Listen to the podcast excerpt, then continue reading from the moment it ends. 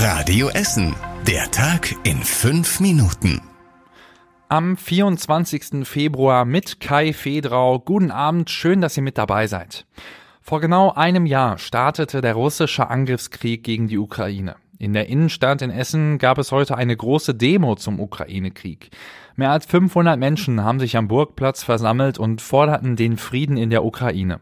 Auf Plakaten stand zum Beispiel Stopp Putin und Beschützt unsere Kinder.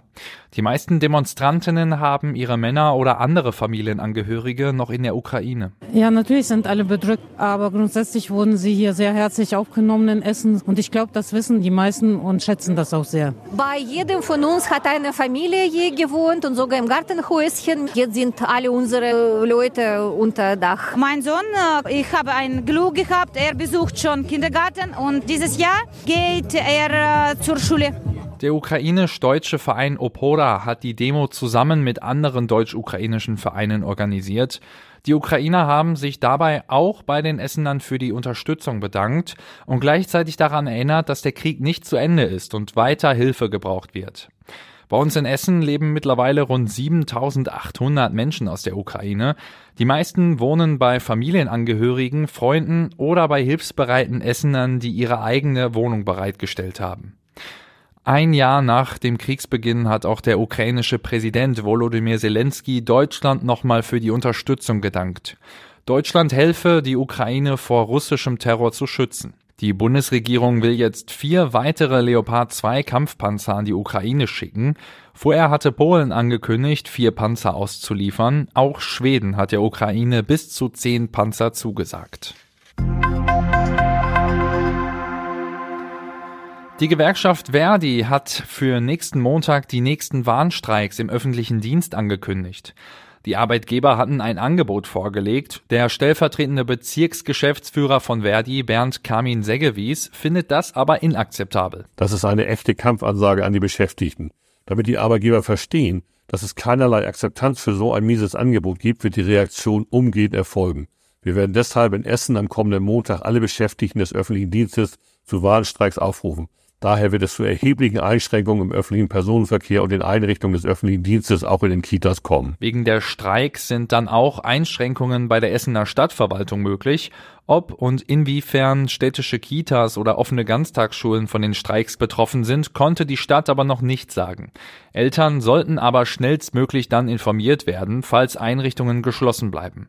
Am Montag ist in der Innenstadt auch eine große Demo mit bis zu 2500 Teilnehmern geplant.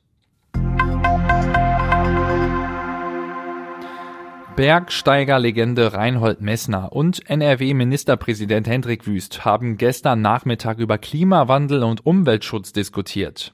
Die Podiumsdiskussion fand auf Zollverein in Stoppenberg statt. Die Diskussion war die Auftaktveranstaltung von Ruhr Natur. Es läuft auch ein Ideenwettbewerb, bei dem alle Schulklassen im Ruhrgebiet mitmachen können. Schüler können Ideen zum Umwelt- und Naturschutz einreichen. Die drei Gewinnerklassen bekommen Geld von der Erich Brost Stiftung und eine Reise nach Südtirol.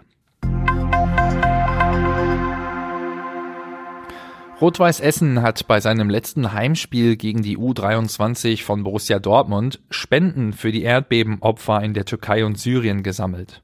Einige Spieler der ersten Mannschaft und vom RWE Legendenteam hatten die Spenden gesammelt. Gleichzeitig gab es auch eine Spende aus der RWE Mannschaftskasse.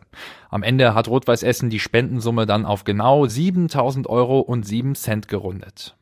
Und zum Schluss der Blick aufs Wetter. In der Nacht wird es wieder richtig kalt bei Temperaturen um die zwei Grad und da sind auch einzelne Regen- und Schneeschauer möglich. Auch Bodenfrost und Glätte ist dann möglich. Morgen geht's mit richtig vielen Wolken am Himmel los und es wird auch nicht wirklich warm bei Temperaturen um die sieben Grad. Teilweise ist am Mittag auch ein bisschen Regen und Schneeregenschauer möglich. Gegen Nachmittag kann das Ganze dann aber doch nochmal ein bisschen auflockern. Und das war's mit den aktuellen Nachrichten von heute. Aber auch am Wochenende werdet ihr hier wieder mit den aktuellsten Nachrichten aus Essen versorgt. Morgen dann wieder ab 7 Uhr. Ich wünsche euch jetzt noch einen schönen Abend. Das war der Tag in fünf Minuten. Diesen und alle weiteren Radio Essen Podcasts findet ihr auf radioessen.de und überall da, wo es Podcasts gibt.